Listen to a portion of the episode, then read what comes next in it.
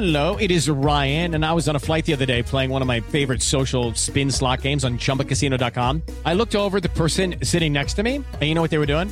They were also playing Chumba Casino. Coincidence? I think not. Everybody's loving having fun with it. Chumba Casino's home to hundreds of casino-style games that you can play for free anytime, anywhere, even at 30,000 feet. So sign up now at ChumbaCasino.com to claim your free welcome bonus. That's ChumbaCasino.com and live the Chumba life. No purchase necessary. VGW. Void where prohibited by law. See terms and conditions. 18+. 7 en punto. Panorama informativo 88.9. Información que sirve.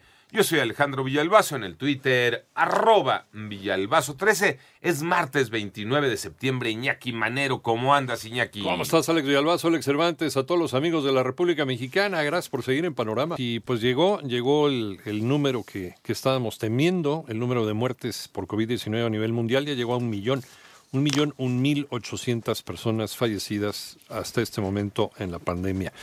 A nivel mundial, desde luego, en cuanto a los casos, se cuentan 33.362.341 en todo el mundo. De estos, unos 24.882.186 se recuperaron de la enfermedad. En México ya suman 76.603 las muertes por COVID-19, 733.717 casos confirmados acumulados hasta el corte de ayer, de acuerdo con los datos dados a conocer por la Secretaría de Salud. Y en otras cosas, ayer el INEGI dio a conocer los detalles sobre la segunda Encuesta Nacional de Ocupación y Empleo. María Inés Camacho. El INEGI informó que como parte del proceso de reactivación gradual de la economía, de los 12 millones de personas que salieron de la población económicamente activa en abril para el mes de agosto, se han incorporado alrededor de 7.8 millones de personas. El INEGI dio a conocer los resultados del segundo levantamiento de la Encuesta Nacional de Ocupación y Empleo correspondientes a agosto de este año, en la cual se observa una recuperación en el volumen de población ocupada en el sector agropecuario y en el sector de construcción cercanos a cifras de agosto del 2019. Por el contrario, el sector comercio vuelve a presentar una baja de 1.4 millones de personas al pasar de 10.7 a 9.3 millones de personas de julio a agosto. El INEGI detalló que la población desocupada fue de 5.2% en agosto y de 5.4% en julio como proporción de la población económicamente activa, porcentaje equivalente a 2.8 millones de personas en ambos meses. 88.9 Noticias, María Inés Camacho Romero. El panorama nacional, luego de que Claudia Sheinbaum señalara a una colaboradora de una empresa de subcontratación llamada Jean Group por presuntamente financiar al grupo de mujeres que tomaron la Comisión Nacional de Derechos Humanos del Centro Histórico de Ciudad de México, esta empresa informó que su empleada fue separada del cargo hasta esclarecer su situación.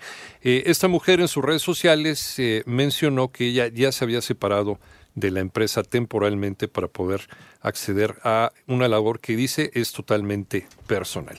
Además, ayer cuando menos 43 policías de Ciudad de México resultaron heridas tras este enfrentamiento ocurrido durante la marcha feminista en el marco del Día de Acción Global por el acceso al aborto legal y seguro. Y la Fiscalía del Estado de Michoacán ofreció una recompensa de $1 millón de pesos para quien aporte información que lleva a la captura de Diego Uric Mañón Melgoza, presunto asesino de Jessica González. El próximo lunes será presentado el acuerdo para la reactivación económica del país. Antonio Morales. Empresarios y gobierno anunciarán plan para reactivar la economía de México. Una vez se los anticipamos, el próximo lunes se va a anunciar ya un acuerdo entre el sector privado y el gobierno federal para la reactivación económica, en donde el principal o el primer paso de esa reactivación económica son todos los proyectos de infraestructura. El presidente del Consejo Coordinador Empresarial, Carlos Salazar Lomelín, fue entrevistado fuera de Palacio Nacional al concluir la reunión que tuvo con el presidente de México. El empresario aseguró que hay un buen paquete que se dará a conocer el lunes 5 de octubre y que se sienten muy motivados con lo que se logró porque su relación, subrayó, con el presidente no era mala, pero ahora es mejor. Para 88.9 Noticias, José Antonio Morales Díaz. En el panorama internacional, Antonio Guterres, el secretario general de la ONU, de la Organización de las Naciones Unidas, lanzó un llamado a los gobiernos de Azerbaiyán y de Armenia para el cese inmediato de los combates que libran desde el pasado fin de semana. Varias personas murieron en Salem, en el estado de Oregon, en los Estados Unidos, durante un tiroteo luego de que autoridades fueran alertadas por una posible situación de rehenes. Hasta el momento no se ha dado a conocer la cifra de personas fallecidas.